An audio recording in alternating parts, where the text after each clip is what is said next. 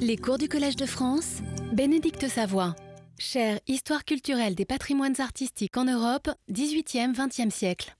Mesdames et messieurs, chères auditrices et chers auditeurs du Collège de France, bienvenue à ce cinquième épisode du cours euh, Histoire mondiale du Louvre, cinquième épisode en ligne dû à la pandémie euh, que nous consacrerons aujourd'hui au sujet suivant, le Louvre et la Bible. Je rappelle très rapidement ce que nous avons fait jusqu'à présent. Dans l'introduction, j'ai insisté sur le fait que le projet de ce cours, c'était d'écrire ou de tenter ou d'esquisser une histoire relationnelle du Louvre, de créer des liens entre le Louvre euh, et le reste du monde, des liens, pas de les créer, mais de les rendre visibles, des liens qui parfois euh, ne sont pas euh, très visibles, d'une part. D'autre part, ensuite, nous nous sommes interrogés sur la part étrangère de l'architecture du Louvre, des lieux donc, en nous arrêtant sur trois étrangers, entre guillemets, qui ont participé à sa création. Ensuite, nous nous sommes intéressés et penchés sur la question des visiteurs, et notamment des visiteurs extra-européens, des visiteurs venus de loin et de leur visibilité ou invisibilité dans les salles euh, des musées, des questions d'épistémologie aussi, de la manière dont ils regardent les œuvres. Et puis dans la séance euh, suivante, nous sommes enfin entrés en contact avec les œuvres elles-mêmes, entrés en contact par le biais des peintures européennes, en euh, commençant par la question étrange, d'une expression étrange utilisée par le Louvre et par euh, ceux qui travaillent dessus depuis les années 1900, celui de peinture étrangère par opposition à la peinture française, la peinture étrangère étant quelque chose d'autre, semble-t-il. Nous nous sommes interrogés sur ce concept et sur les, questions de perspective et de point de vue qui y étaient liées, d'une part, et d'autre part, nous nous sommes penchés euh, sur deux tableaux qui racontent des histoires de colonisation, colonisation au XVIIe siècle, euh, du Brésil notamment, et puis aussi la colonisation de l'Afrique du Nord et de l'Algérie. Aujourd'hui, nous restons avec les objets, nous changeons de département, nous allons nous intéresser aujourd'hui au département des antiquités orientales. Le titre, je le disais déjà, c'est Le Louvre et la Bible. Et vous allez voir qu'on va s'appuyer beaucoup et peut-être prendre quelques distances sur un ouvrage de 1957 intitulé Le musée du Louvre et la Bible par André Parot, André Parot ayant été longtemps le conservateur de ce département et puis ensuite conservateur en chef des musées nationaux, euh, professeur à l'école du Louvre et c'est un grand archéologue qui a mené de nombreuses euh, fouilles au Moyen-Orient, notamment à Marie.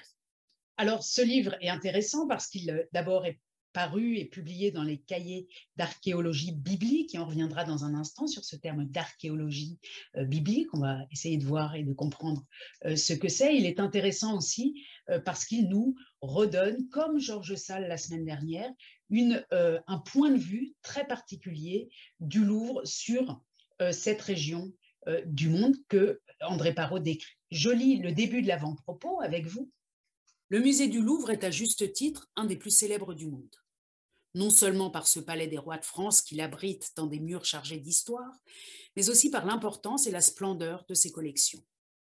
À l'intérieur de cet ensemble, le département des Antiquités orientales constitue une section qui ne ressemble à aucune autre, tant par l'ampleur de la zone géographique qu'elle recouvre, de la mer Noire au nord à la péninsule arabique au sud, de l'île de Chypre à l'ouest aux plateaux iraniens à l'est, que par la durée chronologique qu'elle représente, des confins de la préhistoire, au-delà de l'ère chrétienne. Il est impossible de s'étendre plus dans l'espace et dans le temps, des milliers de kilomètres et des milliers d'années. Alors ici, dès le début de l'ouvrage, l'auteur d'abord rappelle la notoriété et la qualité du musée du Louvre et par ailleurs, il fait un point chronologique et spatial sur ce département des antiquités orientales. Je poursuis la lecture, c'est la phrase suivante, le paragraphe suivant qui m'intéresse particulièrement. Or voici que dans ce domaine immense, la zone proche orientale se fait tout spécialement attirante. Ne représente-t-elle pas pour tous les hommes le berceau de la civilisation? Et pour les croyants la terre où la révélation s'est manifestée à plusieurs reprises et de diverses manières. L'idée que ce proche et Moyen-Orient peut être considéré comme un lieu de naissance pour tous les hommes et pour tous les croyants, tous les croyants évidemment euh, croyant à une religion euh, de la Bible, tout cela me paraît intéressant parce que on retrouve ici la situation de euh, quelqu'un qui, dans l'institution du Louvre, revendique en quelque sorte cette région du monde comme propre à soi-même. Alors, quand on feuillette l'ouvrage, comme je le fais à l'instant, on y trouve des reproductions et des analyses sur des œuvres bien connues du Louvre, monumentales, notamment planche 1, position stratégique dans ce livre, le Code de Hammurabi, sur lequel on reviendra dans la troisième partie de ce cours, mais encore quelques pages plus loin sur les taureaux ailés du palais de Sargon à Khorsabad, qui relèvent de la civilisation assyrienne et bien d'autres encore. À la fin de l'ouvrage est reproduite un plan du Louvre qui est comme le microcosme de ce macrocosme, de cette très grande région euh, du monde, et l'archéologie biblique s'y trouve présentée dans les différentes salles. Alors si, à contrario, on projette ces salles du Louvre dans ou sur cet espace du monde, on voit que s'établit un lien entre Paris, la France, l'Europe et une région du monde qui est euh, lointaine et qui, au moment où les objets euh, sont arrivés, n'était évidemment plus une euh, région euh, antique, mais était au XIXe siècle une région qui correspondait à celle de l'Empire ottoman. Alors, je vous rappelle ici comment Georges Sall, dans Au Louvre, décrivait les mêmes civilisations. D'abord, il parlait du fait que ces civilisations avaient participé de près ou de loin à la naissance de la civilisation occidentale, d'une part. D'autre part, il évoquait euh, les civilisations mères, donc encore cette métaphore de la naissance de la mère, du berceau qu'on trouvait chez André Parot. Et puis ensuite, il ajoutait, nous l'avons commenté déjà la semaine dernière, au Louvre, nous sommes donc chez nous, dans notre propre univers. Pour euh, construire ce cours, je me suis appuyée sur une très riche bibliographie. Je me suis même un peu perdue dans cette riche bibliographie. D'abord des publications du Louvre lui-même. J'en cite quelques-unes seulement et j'y reviendrai au cours de la leçon, de Khorsabad à Paris, la découverte des Assyriens.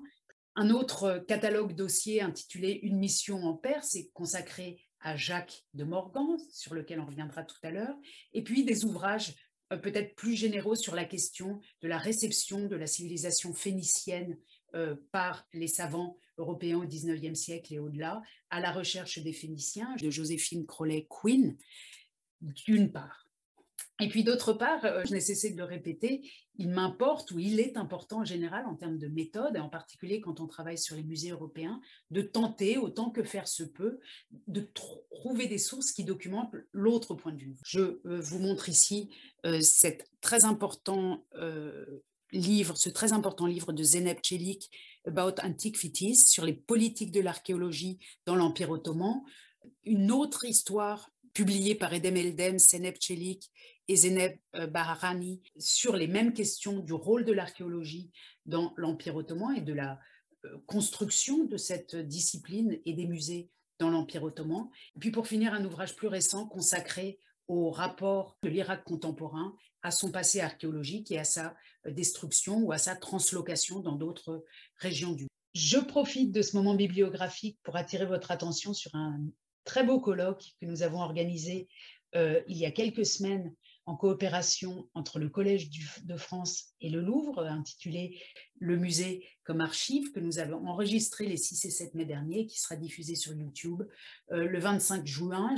J'attire votre attention en lien avec le cours d'aujourd'hui, en particulier sur la table ronde intitulée Les fouilles et leurs traces pour une étude de l'archéologie à la source, euh, table ronde modérée euh, par mon cher collègue Dominique euh, Charpin, qui lui-même a une connaissance immense euh, du sujet, et les intervenants étaient Ariane Thomas, Clélia Paladre et Yannick Linz, ainsi qu'Étienne Blondeau, qui tous les quatre travaillent avec les collections, au cœur des collections du musée du Louvre, à titre de conservateur ou euh, de scientifique.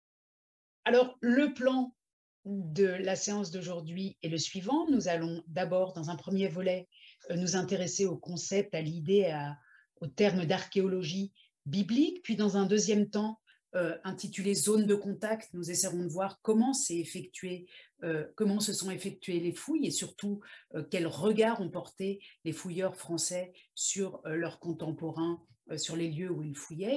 Et le troisième volet est intitulé Amourabi 1979. Et puis pour commencer, comme toujours, un objet du jour. Cet objet, aujourd'hui, est une carte, une grande carte très spectaculaire, superbe, euh, que l'on trouve sur le site euh, Gallica de la Bibliothèque euh, de France.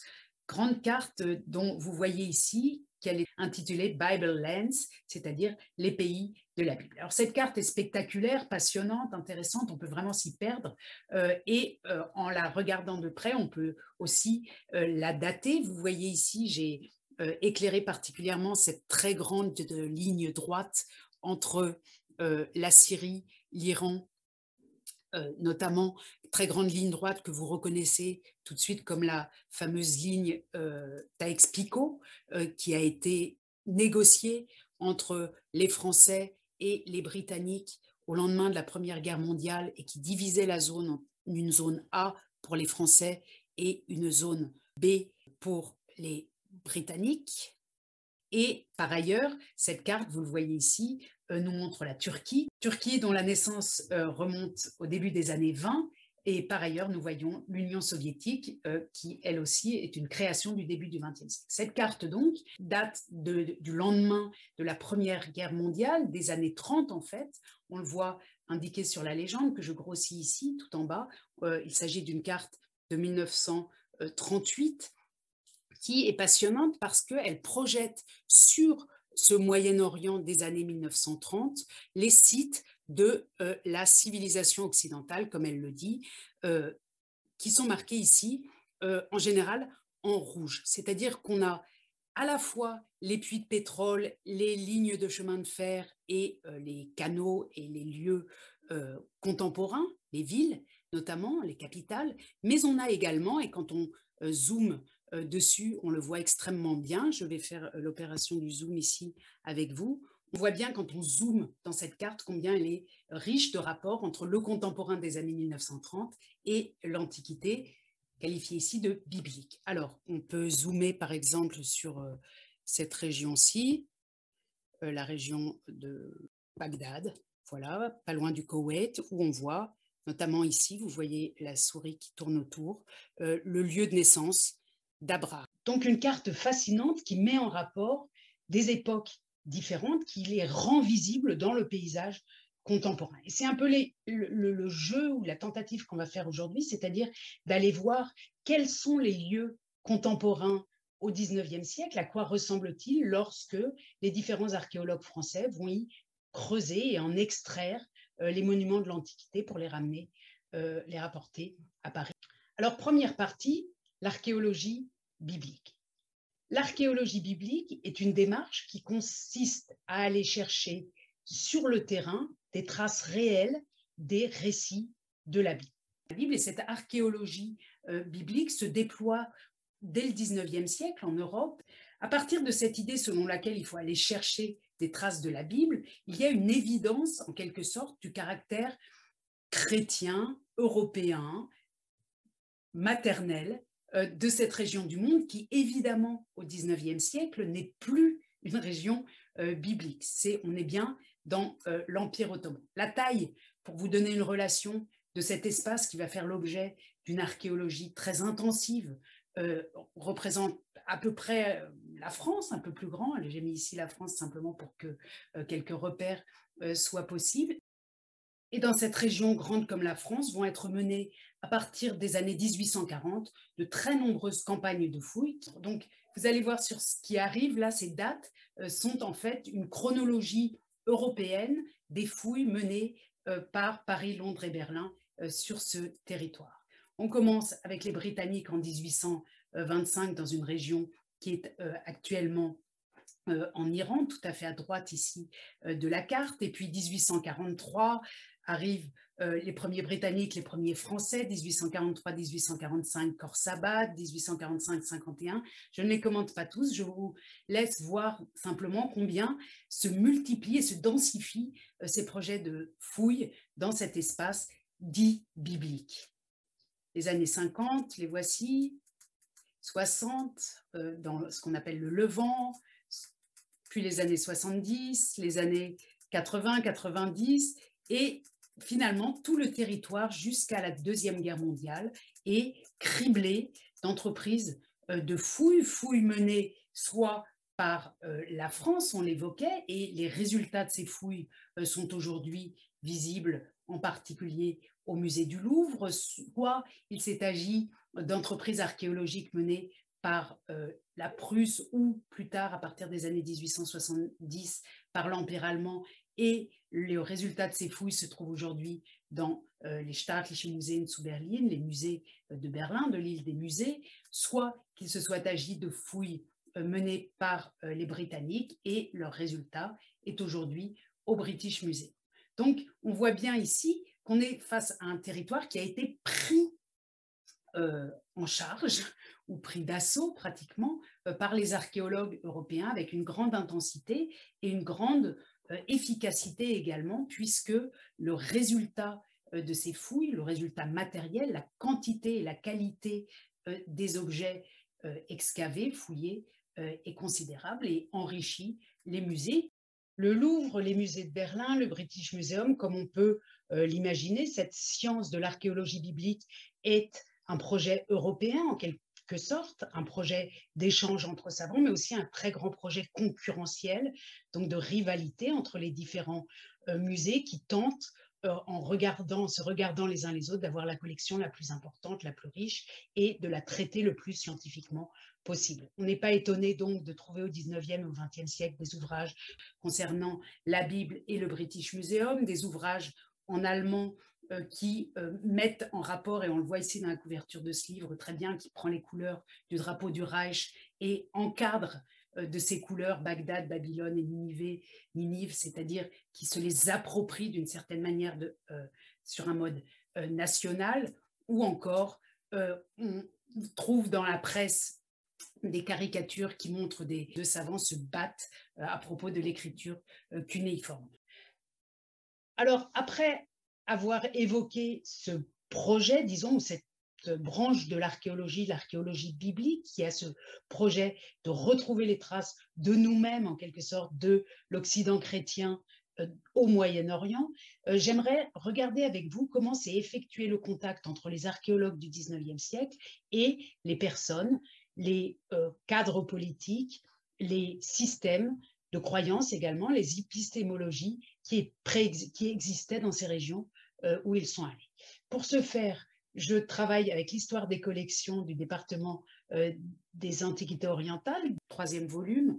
Euh, il s'agit donc d'un article de Béatrice André Salvini qui permet d'établir une chronologie d'abord, de savoir quand ont été opérées les fouilles et qui y a participé. Alors, je ne vais pas entrer, je vous, je vous renvoie vraiment à cet article excellent pour suivre le propos. J'ai simplement traduit en tableau euh, les indications qui y sont données. Vous voyez que le département des Antiquités orientales couvre des civilisations comme celle de la Mésopotamie ou des espaces comme l'Iran, le Liban, la Syrie, l'Afrique du Nord, la Palestine, l'Anatolie, Chypre et aussi euh, l'Espagne qui ont différentes couleurs et j'ai rangé par couleur et par date ici les différentes euh, informations. Je fais défiler ce tableau, vous voyez qu'il est extrêmement long, extrêmement dense, extrêmement précis aussi et je voudrais, avec vous, lors de ce cours, faire simplement trois euh, petits spots, trois flashs sur trois euh, moments des années 1840, 43, 45, 50,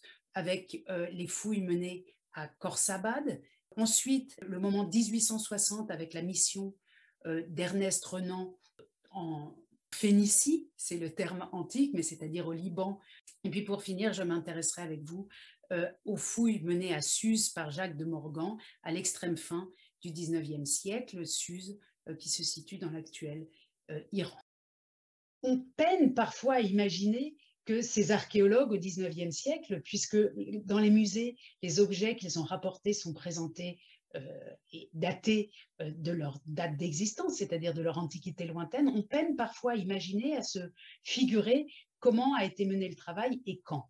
On a des documents photographiques, le Louvre en conserve, euh, des, merveilles photographiques, euh, mais il existe également de très rares documents filmés qui nous permettent de nous donner une idée de la manière dont ces fouilles ont eu lieu.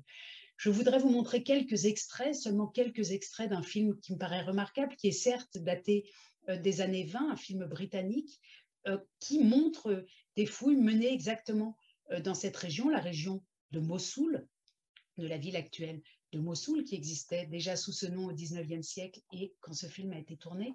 Et je voudrais simplement euh, vous montrer quelques extraits parce que ça nous donne avec une extrême immédiateté une idée de la manière dont étaient menées ces fouilles au début du XXe siècle, pardon, et probablement aussi euh, avec quelques différences évidemment liées à euh, la pénétration de l'automobile, notamment au début du XXe siècle, et, de la, et du chemin de fer. Mais néanmoins, on peut penser que 20 ou 30 ans auparavant, les méthodes étaient pratiquement les mêmes.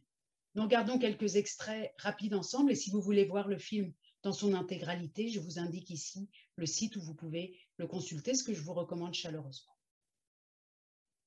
Alors après avoir eu ce très court aperçu sur la manière dont euh, les fouilles sont menées, sur aussi sur la répartition, comment dire, euh, du travail. On voit bien que ce travail est mené par des ouvriers locaux, par des personnes euh, locales, tandis que les Européens tiennent la caméra ou euh, distribuent les ordres. On voit que les enfants sont impliqués dans ce travail. On voit que les, personnes qui portent ces objets très lourds sont souvent, et même très souvent, des êtres humains, des êtres humains des populations locales. Après avoir vu ça, je voudrais faire un retour en arrière dans les années 1840 euh, pour voir ce que nous en disent les archéologues euh, impliqués dans les grandes fouilles de ces régions, fouilles très spectaculaires et très connues.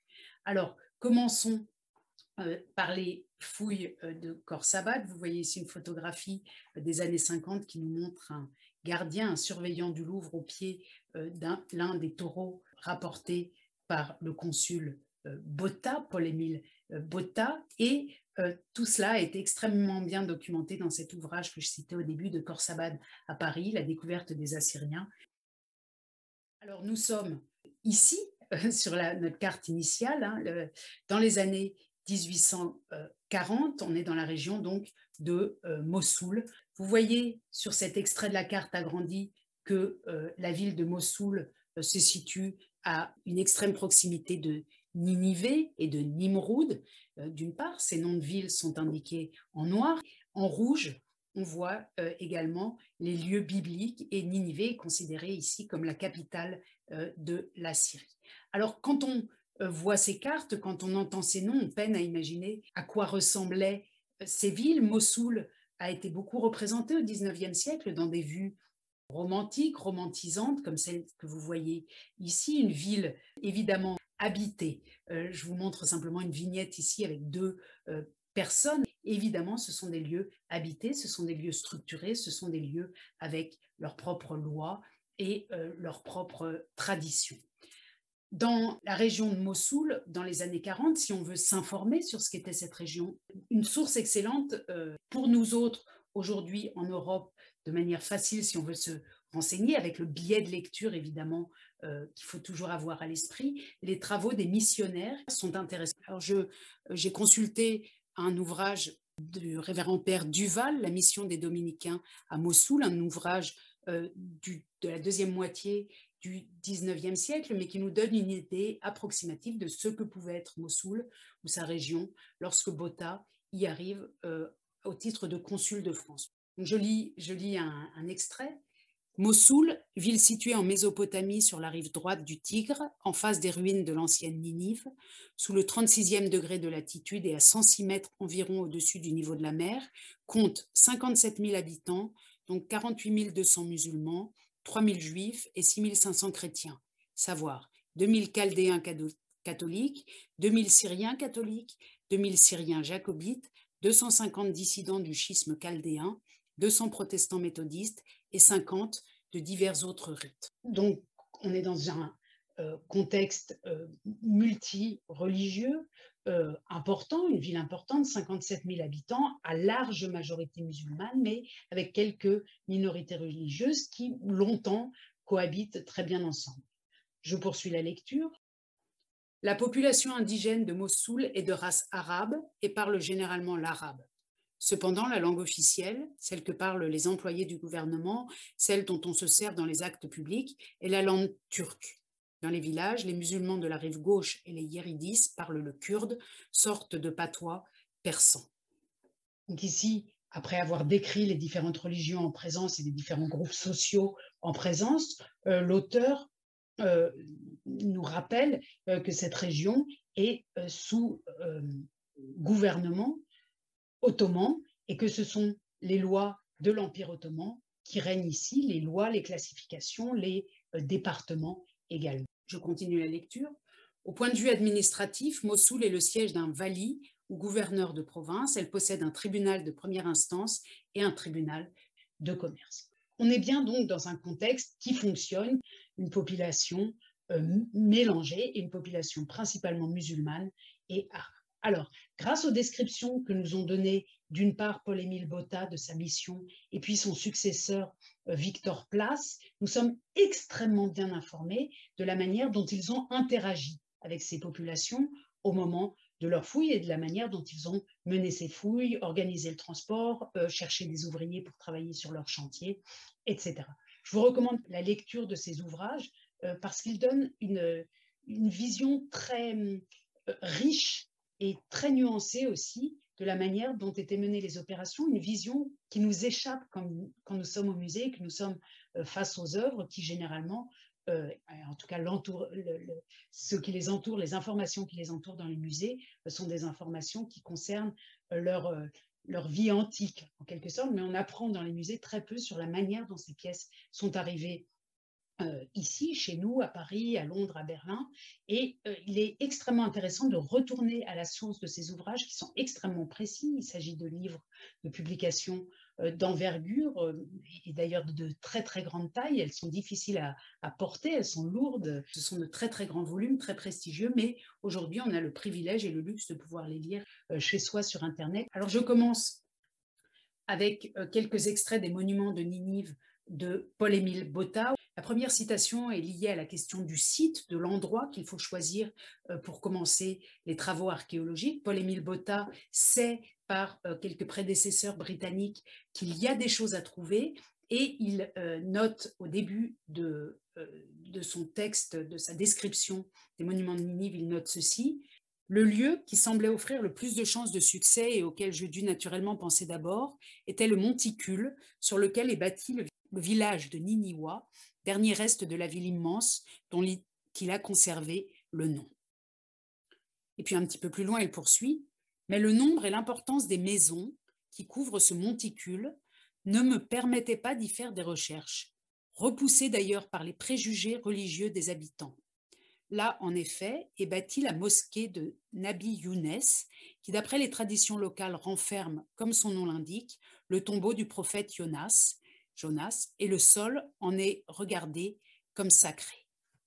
Alors, ce qui m'intéresse ici, c'est d'abord euh, ce qui est bien connu, le fait que les archéologues cherchent des monticules pour savoir où creuser, ces monticules euh, signalant la présence de quelque chose en dessous. Mais ce qui m'intéresse bien davantage encore ici, c'est le fait que Botta repère un village sur ce monticule, d'une part, et un village sur lequel a été euh, construit une mosquée qui est un lieu sacré, comme si on aurait presque l'impression que euh, ce village et cette mosquée sont exprès là pour empêcher euh, peut-être euh, des fouilles ou en tout cas pour marquer un lieu qui, dont on ignore peut-être l'existence archéologique, mais qui paraît, dans le contexte local, qui paraît digne d'être vénéré autrement ou d'être marqué ou d'être protégé d'une certaine manière. Ça m'intéresse parce qu'on va le voir, euh, les archéologues, eux, s'intéressent à ce qui est en dessous et ne vont pas respecter les croyances locales. Ici, il est question de préjugés religieux. Et bien sûr, il serait extrêmement intéressant d'avoir des textes, des sources qui nous expliquent pourquoi précisément en ces endroits euh, de haute antiquité sont construits des lieux sacrés auxquels on est censé euh, ne pas toucher. Je continue la lecture. Mais ce fut la moindre de mes difficultés. La mauvaise volonté de l'autorité locale en était une bien plus inquiétante et bien plus difficile à vaincre. On sait que les musulmans, trop ignorants pour comprendre les vrais motifs de nos recherches scientifiques, les attribuent toujours à la cupidité, seul mobile de toutes leurs actions. Nous pouvant s'expliquer les dépenses que nous faisons pour déterrer des débris antiques, ils croient que nous cherchons des trésors. Les inscriptions que nous copions avec tant de soin sont à leurs yeux des talismans qui gardent ces trésors ou qui nous indiquent où ils se trouvent. D'autres, qui se croient plus habiles sans doute, ont recours pour expliquer nos recherches à une supposition plus bizarre encore. Ils s'imaginent que leur pays a appartenu anciennement aux Européens et que ceux-ci cherchent dans les inscriptions des titres constatant leurs droits, à l'aide desquels ils puissent un jour revendiquer la possession de l'Empire ottoman. Ces absurdes préjugés ne pouvaient manquer d'influencer le caractère cupide et soupçonneux de Mehmed Pacha, alors gouverneur de la province de Mossoul. On voit cet extrait qui me paraît extrêmement intéressant, même si on n'a pas la voix euh, des autres qu'il faudrait absolument avoir et confronter à cette vision des choses. Mais on voit ici un, euh, intellectuel européen qui décrit les croyances euh, locales comme des préjugés, comme une forme de stupidité, d'incompréhension totale, radicale du travail scientifique mené par l'Europe, travail scientifique qui, lui, est présenté comme une évidence en quelque sorte. Le, fait qu'il peut y avoir une différence euh, dans, l'ordre du savoir, dans l'intérêt, n'est pas du tout ici pris en compte. Il n'y a pas de distance critique euh, face à soi-même, mais bien, en fait, une, euh, une sorte de supériorité de l'Européen qui arrive avec ses techniques, ses méthodes, ses intérêts, son intérêt pour l'Antiquité et qui trouve sur place quelque chose qu'il qualifie comme de la superstition, euh, des préjugés, et qui peut-être, en fait, relève d'un autre euh, ordre de rapport à euh, l'Antiquité, à ce qu'on a sous les pieds, au passé, au passé sur lequel on s'installe, peut-être, éventuellement, pour s'en nourrir ou pour le protéger. Ce sont des choses qu'il faudrait discuter, mais qui paraissent de manière très fréquente et appuyées dans l'ouvrage de Botta, et vous le verrez aussi dans le texte de son successeur, Victor Place. Troisième extrait seulement euh, des euh, monuments de Ninive de Botta, je le, je le lis ici.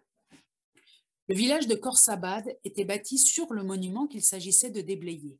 Il fallait obliger les habitants à transporter ailleurs leur domicile et à démolir leurs anciennes maisons. Or, la loi ne permet pas d'empiéter sur des terrains propres à la culture, et l'espace destiné au nouveau village ne pouvait par conséquent être pris sur les terrains de cette nature qui entouraient le monticule. L'insistance de son Excellence Monsieur le baron de Bourquenay triompha des répugnances de la porte. En vertu d'une convention spéciale, les habitants de Corsabat furent autorisés à me vendre leur maison et à aller s'établir momentanément au bas du monticule. Alors là, on le voit, ils sont autorisés à quitter leur maison. En fait, ils sont obligés par euh, la pression euh, de cet archéologue, de ce diplomate, de ce consul euh, français, appuyé par le, réseau diplomatique français des années 1840, ils sont obligés de quitter leur maison, de descendre en bas, dans la plaine, d'une part, et d'autre part, de voir leur maison détruite. On peut imaginer le tout euh, étant n'étant pas conforme à la loi qui régit les, rapports de propriété privée et de maison dans cette région. On peut imaginer l'effet produit par cette expropriation qui, est forcément qui est très certainement un effet euh, traumatique, d'autant plus semble-t-il que l'explication des raisons pour lesquelles les Européens mènent euh, ces travaux ne parviennent pas euh, jusqu'à la population, puisque cette population manifeste une incompréhension totale dans les yeux du chercheur, de l'archéologue français, incompréhension qui peut-être peut aussi être interprétée comme une forme euh, de résistance. Continuons ces lectures trop rapidement avec euh, le rapport que Victor Place, qui a succédé euh, dans les années 1950 à Botta sur le site de Korsabad, le rapport remarquable, fascinant, une lecture éblouissante qu'il a consacré lui aussi donc aux travaux de fouilles dans la région de Ninive. Dans ce texte, Victor Place décrit à nouveau la question de la présence de maisons sur les sites archéologiques. Euh, je lis à nouveau trois extraits ici. Le premier est le suivant. Rarement les maisons de Fela sont établies sur des collines naturelles. En revanche, une prédilection particulière, peut-être un vague souvenir ou bien une sorte d'attraction mystérieuse, a retenu presque toujours quelques groupes d'habitants sur les monticules que de grands monuments couronnèrent autrefois. Si l'on ne peut pas dire de chaque village posté sur une hauteur que sa présence soit l'indice certain de l'emplacement d'un ancien édifice, on peut du moins affirmer qu'elle forme déjà une forte présomption. Seulement dans ce cas, et afin de pouvoir fouiller sans obstacle, il sera nécessaire d'exproprier les félats, ou plutôt de rebâtir leur maison à peu de distance de la colline, comme il a été fait pour le village de Corsabad. Ici encore, Victor Place attire l'attention sur le caractère sacré de ces lieux, sur donc la présence d'un autre ordre de rapport avec le sol, avec l'Antiquité, avec le passé, un rapport d'invisibilité. On ne sait pas ce qui est là, mais ce que Victor euh, Place qualifie de mystérieux est une sorte de lien probablement transmis de génération en génération qui incite euh, les habitants à précisément être là, là d'où il faut les exproprier lorsque on a, comme les Européens, un rapport euh, différent avec la question de l'invisible et du passé, qui, dans une perspective européenne, doit être découvert, analysé, étudié et puis aussi mis en musée. Deuxième extrait de l'ouvrage de Victor Place, je le lis ici. L'éclairage et l'aérage des tranchées réclament beaucoup d'attention. Des décombres enfouis depuis 25 siècles renferment un principe pestilentiel qui se dégage sous l'action de la pioche et devient une source permanente de fièvre. La vie des ouvriers est donc très exposée et l'explorateur qui les emploie assumerait une grande responsabilité s'il ne prenait pas toutes les précautions voulues en pareil cas. Le travail des excavations étant très pénible dans une argile aussi adhérente, on le divise en trois temps successifs destinés à donner du répit aux ouvriers. La première opération, celle du piochage, est faite par deux hommes, s'avançant de front et creusant l'argile à grands coups de sape. Elle dure de 25 à 30 minutes. Quand une certaine quantité de terre a été détachée, deux remplisseurs la jettent avec des boyaux dans des couffins ou corbeilles en jonc, enlevés aussitôt par d'autres ouvriers, portés au dehors et vidés à l'endroit désigné. Le chiffre de porteurs varie de 2 à 4 suivant la distance à parcourir. Enfin, deux ouvriers ou plus souvent deux enfants, sont occupés au dehors à tamiser les déblais pour rechercher les objets qui pourraient y être contenus. Cette succession d'opérations est dictée par l'impossibilité matérielle où l'on est de faire travailler simultanément les piocheurs et les remplisseurs dans des tunnels longs et étroits. L'enlèvement des déblais, remplissage et portage compris, absorbe environ une demi-heure, comme le piochage. Il résulte de cette combinaison que, pendant la durée de la journée, il n'est pas accordé d'heures de repos aux ouvriers, même pas pour prendre leur nourriture. Alors, il me semble que ces quelques extraits sont particulièrement éclairants. D'abord, le premier pour son expression de violation de sépulture, avec l'idée donc que l'archéologie serait un viol, une violence euh, faite à des lieux ou à un savoir qu'on ne souhaite pas euh, découvrir pour des raisons qui ne sont pas révélées dans ces sources-là, mais que d'autres sources pourraient peut-être nous indiquer. Et puis, texte extrêmement important euh, pour comprendre la manière dont ont été menées les fouilles et dont les Européens, les euh, archéologues européens, les chefs de chantier, les initiateurs de ces projets, euh, travaillent avec les populations locales, populations locales, dit-il, qui répugnent à travailler dans ces chantiers, chantiers dont on constate ou dont il nous dit qu'ils sont extrêmement dangereux, dangereux pour la santé, chantiers dans lesquels travaillent des enfants et un travail manifestement très pénibles, pour lesquels les pauses euh, sont rares. Donc on est vraiment dans une logique, euh, si on veut, si on lit ces textes au plus près de, la manière dont ils ont été écrits, dans une logique non seulement d'extraction du passé, d'extraction d'une matière euh, vive qui est ressentie comme une violation, mais on est aussi dans une logique d'exploitation, d'exploitation de la manœuvre locale contre son gré ou en tout cas dans des conditions d'extrême difficulté qui ne correspondent pas aux pratiques, aux traditions, à l'artisanat euh, local, locaux.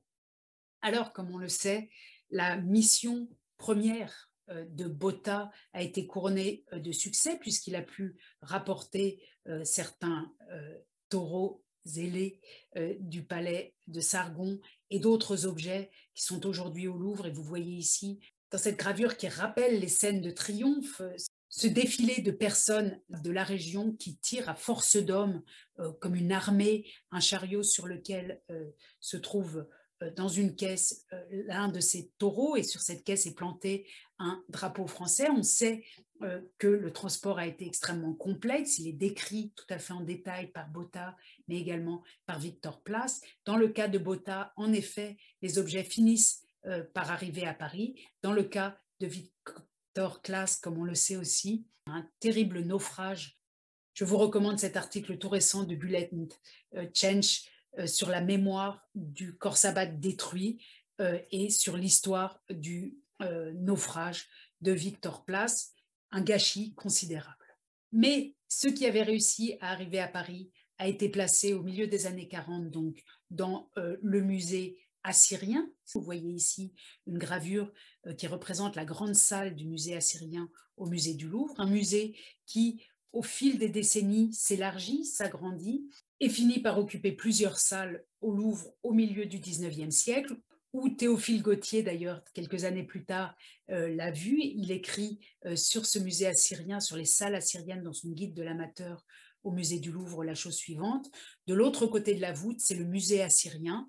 On sort de Thèbes ou de Memphis pour entrer à Ninive.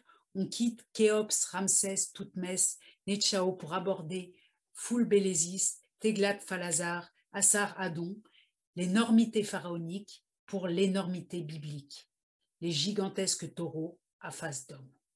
L'énormité biblique, c'est bien ce que les Européens et le musée du Louvre se sont appropriés, ont fait venir chez eux au prix de sacrifices considérables, sacrifices des archéologues français en place, dans le cas présent euh, Botta et Victor Place, mais sacrifices évidemment aussi des populations locales, violences symboliques et réelles exercées à l'encontre du patrimoine qui se trouve euh, sous leurs pieds.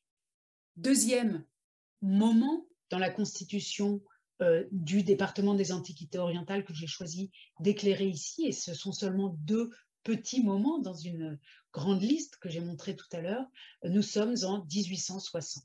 Vous voyez ici un des objets, un sarcophage euh, phénicien arrivé dans ces années 1860 au Louvre avec euh, plusieurs autres et on va voir dans un instant comment, dans quelles conditions et à la faveur de quelles constellations politiques euh, s'est opéré ce transfert dans les années 1860. Je vous renvoie ici aussi au catalogue sur l'art phénicien publié par le musée du Louvre et nous revenons à notre carte initiale pour situer euh, la Phénicie sur cette carte euh, de, l'espace biblique. Euh, la Phénicie, c'est ce qui correspond à peu près au Liban actuel.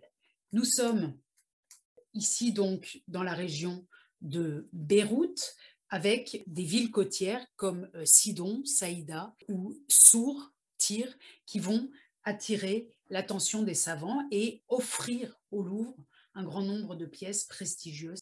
Il s'agit d'une région qui, dans les années 1860, euh, est en proie à des conflits religieux, à des tensions religieuses extrêmement fortes, euh, qualifiées par certains, euh, du point de vue chrétien, de massacres, qualifiées du point de vue musulman de guerre. Il s'agit donc de conflits entre les chrétiens et les musulmans. Et en 1860, l'empereur Napoléon III va faire usage de ce qu'on appellerait aujourd'hui un droit d'ingérence, en quelque sorte, et va envoyer une expédition militaire dans cette région euh, pour euh, prendre le parti ou la protection des chrétiens. Euh, l'expédition dite humanitaire de la France au Liban en 1860 a été extrêmement étudiée. Elle est considérée par certains comme l'un des moments de naissance du Liban moderne avec ses conflits actuels. Je vous montre ici un ouvrage bilingue et extrêmement intéressant parce qu'il comporte plusieurs perspectives, intitulé 1860, Histoire et mémoire d'un conflit, où il est précisément question euh, de cette année-là et de ce qu'il a fait, ce qu'elle a fait euh, dans euh, les mémoires collectives du Liban et des régions limitrophes. En 1860, cette mission militaire va donner l'occasion à Ernest Renan, le, grand savant, professeur au Collège de France, à Ernest Renan, qui est encore un assez jeune homme, euh, d'aller avec l'armée, d'être avec l'armée et de mener euh, ce qu'il a nommé par la suite, ce qui a été nommé euh, la mission de Phénicie, publiée en 1800, une dizaine d'années plus tard, en 1870. Dès l'introduction, Ernest Renan met bien clairement en rapport ses travaux scientifiques, d'une part, et la présence militaire de la France au, dans cette région, d'autre part. Il écrit je le lis, Vers la fin du mois de mai 1860, Sa Majesté l'Empereur daigna me proposer une mission d'exploration dans l'ancienne Phénicie. Depuis longtemps, je regardais une mission de ce genre comme fort nécessaire. Par une coïncidence bizarre, presque le jour même où je recevais cette mission de Sa Majesté l'Empereur, éclataient dans le Liban les massacres qui devaient bientôt amener une division de l'armée française en Syrie. La présence de nos soldats était une circonstance très favorable à mon dessein. Les fouilles que je me proposais de faire s'en trouvaient singulièrement facilitées. Il fut décidé que ces fouilles seraient faites par les soldats. Alors ici, on est dans un autre cas de figure que dans le cas de figure euh, précédent où des consuls, des diplomates, avec les moyens du bord, mettaient en route euh, des, chantiers archéologiques. Ici, c'est bien un savant un spécialiste de l'histoire des religions, qui va être appuyé par les soldats. Il parle d'une coïncidence bizarre qui n'en était très probablement pas une, et en tout cas, la présence de l'armée va faciliter, non seulement faciliter ses travaux, va les permettre, mais il va confier euh, les travaux euh, de, fouille aux soldats, lui-même passant d'un chantier à l'autre en l'espace de quelques mois et en menant en parallèle différents chantiers. Je voudrais regarder avec vous non seulement le portrait d'Ernest Renan, qui était si populaire qu'il a même fait l'objet de, photographies comme celle-ci de la collection Félix Potin d'images euh, à collectionner. Ce spécialiste de l'histoire euh, des religions a publié euh, sa mission en Phénicie. C'est un énorme volume qui, respire la scientificité, qui, comprend un nombre considérable de notes en bas de page, de réflexions sur le passé biblique euh, de cette région, mais il comporte aussi un certain nombre euh, d'assertions, d'informations sur la manière, d'une part, dont Renan a travaillé avec l'armée, et d'autre part, comment il a considéré les populations musulmanes avec lesquelles il a été en contact. Là encore, son ouvrage euh, est un ouvrage scientifique et on peut en lire, on peut en tirer un très grand nombre d'autres informations que celles que je tire maintenant, mais j'ai voulu simplement mettre l'accent sur sa manière euh, de parler euh, de son travail, avec, de sa coopération avec les forces armées d'une part et avec les populations locales d'autre part. Donc, je cite quelques passages de cette mission de Phénicie. J'arrivais à Beyrouth dans les derniers jours d'octobre. Je trouvais dans Monsieur le général de Beaufort un empressement à seconder mes recherches qui ne devait pas un moment se démentir. Il décida qu'une compagnie serait attachée à chacune des fouilles que je voudrais entreprendre. J'admirais la promptitude avec laquelle messieurs les sous-officiers et les soldats se formèrent à ce genre de travail. Quelques-uns d'entre eux acquirent, en quelques semaines, un coup d'œil très exercé. La compagnie tout entière sembla composée d'archéologues émérites. Le 1er mars, je m'installais définitivement à Sour. Monsieur le général de Beaufort m'avait donné pour cette région la première compagnie de grenadiers du 13e régiment de ligne, dont j'eus aussi beaucoup à me louer. Certes, il y aurait eu des avantages à ne faire qu'une campagne à la fois et à donner successivement à chacune d'elles la somme de nos efforts communs. Mais dès qu'il me fut démontré que, à partir du mois de juin, les fouilles dans le sol deviendraient impossibles, dès que je pus croire que, au-delà de cette époque, le concours de l'armée, qui avait été la condition essentielle de nos travaux, pourrait me manquer, je n'eus plus de choix. Il fallait soit renoncer, soit mener toutes ces actions en parallèle. Alors, ce qui est intéressant ici de voir, et, Ernest Renan le dit, c'est que l'action est la condition, pardon, et que l'armée est la condition même de ces travaux archéologiques. Sans armée, sans la protection de l'armée, sans la main-d'œuvre de l'armée, il ne pourrait pas, nous dit-il en d'autres endroits, faire face à la résistance locale qui est opposée dans, de la part de la population musulmane à ces travaux. Et dans cette deuxième série de citations, maintenant, euh, je voudrais euh, vous donner un sentiment ou une impression de la manière dont réagit cette population musulmane. Là encore, nous n'avons que la source euh, d'Ernest Renan, que son regard, mais il me semble qu'entre les lignes, on comprend les tensions qui sont existantes entre ceux qui fouillent avec les armes dans les mains et ceux qui vivent dans ces régions. C'est grâce à lui, c'est-à-dire un personnage, un médecin qu'il a rencontré, écrit Ernest Renan, c'est grâce à lui que j'ai pu, en un an, remplir un programme qui aurait demandé un long séjour. J'ajoute que le courage m'aurait manqué peut-être, si au milieu des innombrables difficultés d'une si pénible entreprise, au milieu de populations égarées ou abruties, je n'avais eu sans cesse à côté de moi l'exemple de ce que peut la force d'un caractère honnête, sérieux, modeste, pour réagir contre les entraînements d'un monde abaissé. Tout le livre est piqué et truffé d'expressions comme abruti, idiot, abaissé, euh, pour décrire la population locale rencontrée par Ernest Renan dans ce Liban du milieu du 19e siècle. Je continue la lecture. Enfin, mes rapports avec les douces et bonnes populations maronites furent jusqu'au bout excellents, surtout dans la région de Jébé. Pas une seule fois nous ne rencontrâmes d'objection de la part des propriétaires des terrains sur lesquels nous étions conduits à fouiller. L'empressement à me communiquer tous les renseignements qui pouvaient m'être utiles était une vraie émulation. Je ne pense pas qu'à cet égard aucun voyageur trouve jamais des conditions meilleures que celles qui me furent faites, au moins jusqu'au départ de l'armée. Donc là, Ernest Renan établit une dichotomie, établit une distinction entre les chrétiens et les musulmans, et il décrit comment les chrétiens l'aident dans ses travaux, mais il précise au moins jusqu'au départ de l'armée. On sent bien que probablement, peut-être, ou en tout cas il fait l'expérience que euh, cette sollicitude à son égard est liée à la présence des armes euh, à ses côtés et à la présence de soldats qui fouillent. Par opposition à cette aménité des chrétiens, il écrit euh, les choses suivantes à propos des musulmans, je le lis. L'accueil des populations musulmanes et Métuali ne pouvait, vu les circonstances, être aussi favorable. Au milieu de ces populations, à demi sauvages ou abruties, j'ai la conscience de n'avoir jamais oublié ce qu'on doit à soi-même en traitant avec des races inférieures, incapables de comprendre la délicatesse dont on use envers elles.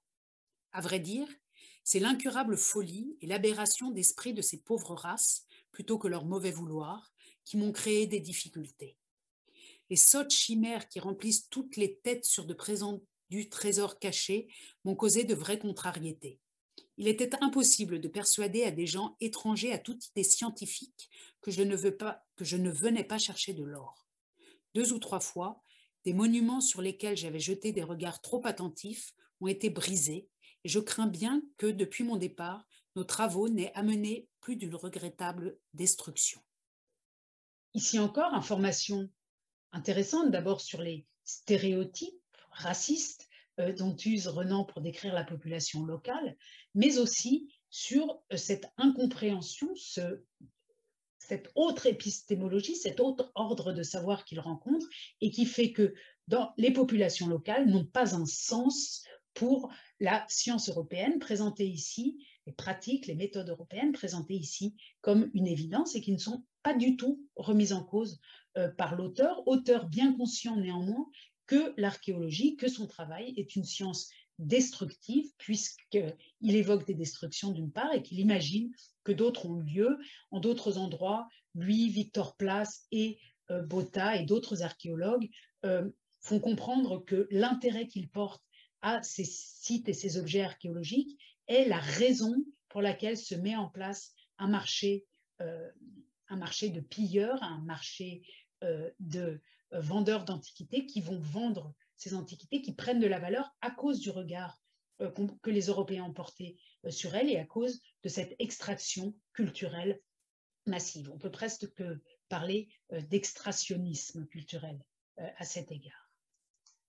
Alors, la mission de Renan, cette mission appuyée par les militaires, extrêmement rapide, de quelques mois seulement, mais très efficace, a permis au Louvre de s'enrichir d'après euh, sa base de données, en tout cas d'environ 500 euh, euh, numéros d'inventaire. Vous voyez ici, si vous indiquez Ernest Renan dans la base de données, vous tombez sur le résultat de 495 numéros d'inventaire. C'est sûrement un chiffre approximatif. Et parmi eux, le sarcophage que j'évoquais tout à l'heure, originaire de Sidon, mais aussi, que vous pouvez aller voir d'ailleurs euh, au Louvre, en salle 311, elle Sully, avec d'autres sarcophages euh, phéniciens, mais aussi, et peut-être surtout, cette pièce de mosaïque qui a été réinstallée euh, au, milieu des années 2010 au Louvre, une mosaïque de 120 mètres carrés que Ernest Renan avait fait découper, arracher du sol où elle se trouvait et transporter à Paris, à Paris où elle est restée dans des caisses et non exposées ou exposées euh, de manière inappropriée jusqu'à une date donc toute récente. Du point de vue libanais, quand on consulte la presse actuelle, on voit que cette mosaïque n'a pas été oubliée. Je vous montre ici hein, une capture d'écran euh, d'un journal libanais euh, selon lequel je lis, considéré comme étant un des trésors du Louvre depuis 1862, les mosaïques de Kabr Hiram provient en fait du village de Hanawai situé sur la route qui mène de Tyr à Cana au sud euh, du Liban. et donc il y a une réelle mémoire collective de l'absence de ces mosaïques. Il a fallu, nous indiquent les spécialistes, une dizaine d'années pour pouvoir les remettre en état d'être présentés. Je vous montre ici euh, le, résumé d'un rapport de restauration mené euh, pour le Louvre euh, dans, les, dans les années toutes récentes où il est question donc du fait que cette mosaïque spectaculaire n'avait pas été montrée au Louvre depuis son transfert du Liban en 1862 il a fallu mener de grands travaux de restauration parce qu'elle avait été découpée et puis elle avait été remontée dans les années 1890 sur des supports inappropriés, des supports de ciment renforcé, puis transférée 100 ans après sur des supports de plâtre qu'il a fallu dérestaurer, etc., pour remonter le tout euh, récemment, tous ces supports euh, étant dégradés. La mosaïque a été exposée au Louvre et parallèlement, elle a fait euh, un retour très fêté, très remarqué, un retour virtuel, et la presse libanaise insiste sur la virtualité euh, de ce retour, euh, lors d'une exposition menée en coopération. Vous pouvez, si vous le souhaitez, aller voir cette mosaïque qui est dans la salle 186 de l'aile de nom au niveau moins 1, et lire la monographie que lui a consacrée Catherine Metzger, la mosaïque de Cabre Hiram. Produit en fait d'une expédition militaire menée par Napoléon III au nom euh, du droit d'ingérence euh, dans les affaires d'un pays étranger. Troisième et dernière partie, rapide, Amourabi, 1979. Alors cette dernière partie commence par une archive de l'Institut national d'audiovisuel, un extrait du journal télévisé de FR3, France 3, en 1979. À Bagdad, Raymond Barr a eu en fin d'après-midi ses premiers entretiens officiels avec le vice-président irakien Saddam Hussein. Raymond Barr est arrivé ce matin pour une visite officielle de trois jours, une visite à laquelle des deux côtés on attache une particulière importance. Dans cette visite à caractère politique, les problèmes d'énergie ont occupé une place de choix, car l'Irak fournit à la France un quart de ses approvisionnements en pétrole. Fournisseur en pétrole de la France, l'Irak est un bon client des usines d'armement français. 36 Mirage F1 en cours de livraison, 36 autres en commande. Ce que ces informations ne disent pas, c'est qu'à l'occasion de cette visite d'État de Raymond Barre à Bagdad en 1979, l'Irak formula une demande de restitution d'un objet particulièrement spectaculaire, particulièrement important aussi pour son histoire, le Code d'Amourabi. On est au courant, on peut connaître cette réclamation quand on consulte les archives, euh, notamment, et vous voyez ici quelques pages tirées des archives du musée du Quai Branly, les archives qui détiennent la mémoire de la grande vague de réclamations, de demandes de restitution qui a suivi euh, les indépendances notamment de pays africains dans les années 60, avec un pic euh, de demande de restitution d'objets contenus dans les collections européennes à Berlin, à Londres, à Paris, autour de 1978-1979. Parmi euh, ces documents, on trouve notamment celui-ci, euh, qui est euh, l'annonce d'un colloque à la fin des années 70, début des années 80. Je vous lis le premier paragraphe de cette annonce de colloque. Rendez-nous le code de Hammurabi le président irakien, M. Saddam Hussein, n'avait pas manqué de surprendre son hôte français, M. Raymond Barre, alors Premier ministre, venu négocier une augmentation de livraison de pétrole à la France en demandant le retour à l'Irak de la magnifique stèle noire en diorite qui constitue un des plus grands trésors du musée du Louvre. C'était en 1979, bien entendu, le recueil de lois le plus important de l'Ancien Orient sur lequel continuent de veiller jalousement les conservateurs du Louvre n'a pas quitté le sol français et, deux ans plus tard, il n'est pas prêt de le faire. Le même document insiste par la suite sur l'évolution des demandes de restitution, notamment soutenues par l'UNESCO à la fin des années 70. Et je voudrais revenir avec vous, donc, simplement en quelques mots bien trop rapides sur l'histoire de ce code d'Hammurabi que vous voyez ici dans l'une des salles du Louvre où il est aujourd'hui. Pour de plus amples informations sur les inscriptions qu'il contient, sur son importance euh, juridique pour l'histoire euh, du droit et puis pour l'histoire de l'Ancien Orient. Je vous renvoie euh, volontiers à cet ouvrage de Béatrice André Salvini, Le Code de Hammurabi, et je me concentre ici avec vous sur l'histoire de son transfert à Paris au XIXe siècle. Nous retrouvons notre carte initiale et nous sommes à l'extrême est de cette carte, dans la région de Suse. Vous voyez ici un détail de la carte. Suse, Chouche, Souza, Souchan, et euh, un site archéologique à proximité de Disfoul, qui était à l'époque où le euh, code a été trouvé, qui était la grande ville euh, la plus proche, où, vivait la population, tandis que Suse était déjà pratiquement abandonnée.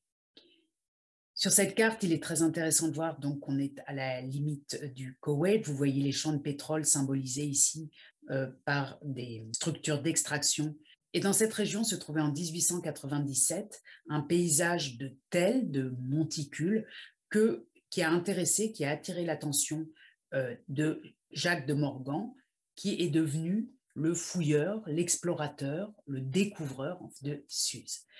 Bien vite, il euh, poste euh, sur ce site très riche une mission d'exploration française. Vous voyez ici une aquarelle qui montre euh, le campement des Français avec le drapeau français pour marquer le terrain. Et pour faire vite, je vous lis les indications que donne le Louvre lui-même sur les fouilles menées à Suse. Je cite le site pédagogique euh, intitulé La Petite euh, Galerie. Le site de Suse.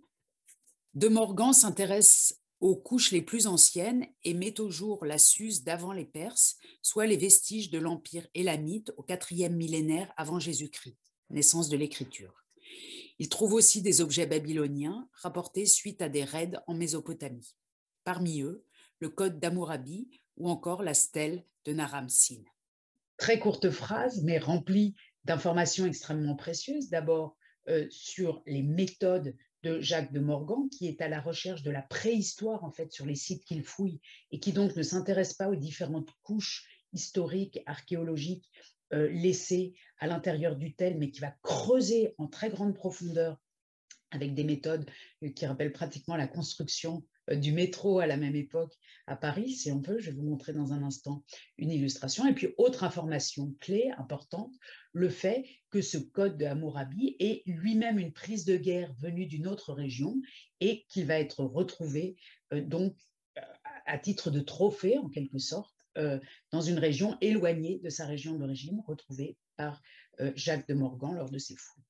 Jacques de Morgan, le voici. Si vous souhaitez vous informer davantage sur cette mission euh, qui a laissé de, grandes traces dans le paysage, y compris actuel, euh, je vous renvoie euh, au dossier Une mission en Perse publié par le Louvre et je vous montre rapidement, puisque je l'évoquais à l'instant, une photographie historique, l'une des photographies historiques conservées dans la riche collection de photographies archéologique du Louvre, où l'on voit ici ces tranchées très nettes, très droites, euh, creusées au plus profond du site, et puis au premier plan, qui traverse l'image, deux petits rails euh, qui montrent l'utilisation euh, d'un système de wagons. En fait, on est pratiquement dans une logique d'extraction minière. J'évoquais tout à l'heure euh, l'extractivisme des archéologues du 19e siècle. Ici, on y est vraiment avec des méthodes dites industrielles que Jacques de Morgan qualifiait lui-même d'industrielles et qui sont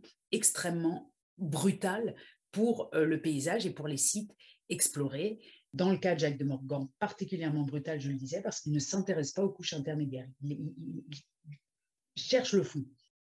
Alors, est trouvé, vous le voyez sur cette photographie, euh, ce code euh, doté dans sa partie supérieure d'un bas-relief euh, représentant deux personnages, et mais surtout d'un long texte, d'une longue inscription en écriture cunéiforme. Et c'est ce code qui, dans les années 70, au début des années 80, va être réclamé par l'Irak au Louvre. il a du coup, dans ces années-là, une notoriété. Je vous montre un article tiré de l'Express euh, en 1982 intitulé La loi du retour, où le code de Hammurabi euh, est euh, illustré et présent dès la première page avec cette légende Code d'Hammurabi au Louvre, l'Irak le veut. Et il est illustré ici à côté du masque de la reine Idia présent au British Museum, saisi lui aussi par l'armée britannique la même année des fouilles de Jacques de Morgan en 1880 17, ces fouilles commencent. En 1897, l'armée britannique mène une expédition punitive, dite punitive, à Benin City, dans l'actuel Nigeria, et en emporte les trésors. Et euh, c'est intéressant de voir sur cette page euh, ces deux moments de l'histoire de l'augmentation des collections européennes, réclamés l'un par l'Irak et l'autre par le Nigeria à la fin des années 70, au début des années 80. Euh, la demande de l'Irak ne se limite pas à la France. Si on euh, fouille, si on regarde dans les archives diplomatiques allemandes, on trouve des demandes de l'Irak de restitution euh, à Berlin notamment. Je vous montre ici deux de ces documents. Ici à gauche, il s'agit d'une lettre de l'ambassade de la République d'Irak en Allemagne qui, dans une note verbale, réclame certaines pièces au musée de la Fondation de l'art prussien. Stiftung Preußischer Kulturbesitz, et à droite, vous voyez la réponse de cette fondation c'est-à-dire des musées de Berlin qui évidemment refusent euh, d'évoquer euh, le projet de restitution. Du côté irakien, cette stèle euh, fait l'objet d'un investissement politique dans les années 70, d'une part, mais aussi d'un investissement dans la mémoire collective, même dans l'iconographie des villes de Bagdad. Notamment, vous voyez au centre une photographie qui montre une stèle inspirée euh, du code d'Amourabi qui doit euh, lui faire penser à lui, mais dont les inscriptions ne sont pas en écriture cunéiforme, mais en arabe, et au pied euh, de laquelle est agenouillée une mère et son enfant regardant ces lois antiques, monuments installés au milieu des années 70 à Bagdad. Et j'ai trouvé cette reproduction dans le livre que je, dont je reproduis la couverture ici à gauche de Amatsia Baram sur le rôle de la culture et de l'histoire son rôle idéologique dans la formation de l'Irak dans les années 70 euh, et 80. On trouve des références à ce code également euh, dans l'ouvrage que j'évoquais tout au début de cette séance sur euh, les tentatives de recouvrer le passé archéologique de l'Irak dans l'Irak contemporain. Voilà ce tour de la question du Louvre et de la Bible. Vous avez vu qu'il n'a pas été beaucoup question de la Bible, mais plutôt des méthodes qui, au XIXe siècle, et des circonstances, des constellations politiques et militaires qui ont permis l'archéologie biblique au Moyen-Orient et qui ont permis ces transferts massifs de collections à Paris, mais aussi, et là le Louvre, si on pense à son histoire mondiale, est en relation, en connexion directe avec les musées euh, de Londres, notamment le British Museum, mais aussi avec euh, les musées de Berlin et dans une moindre mesure aussi euh, de Vienne. Je vous remercie de votre attention et je vous donne rendez-vous la prochaine fois pour un cours qui sera consacré donc dans la lignée de celui d'aujourd'hui, géopolitique, des fouilles. Je vous remercie. Retrouvez tous les contenus du Collège de France sur www.colège-2-france.fr.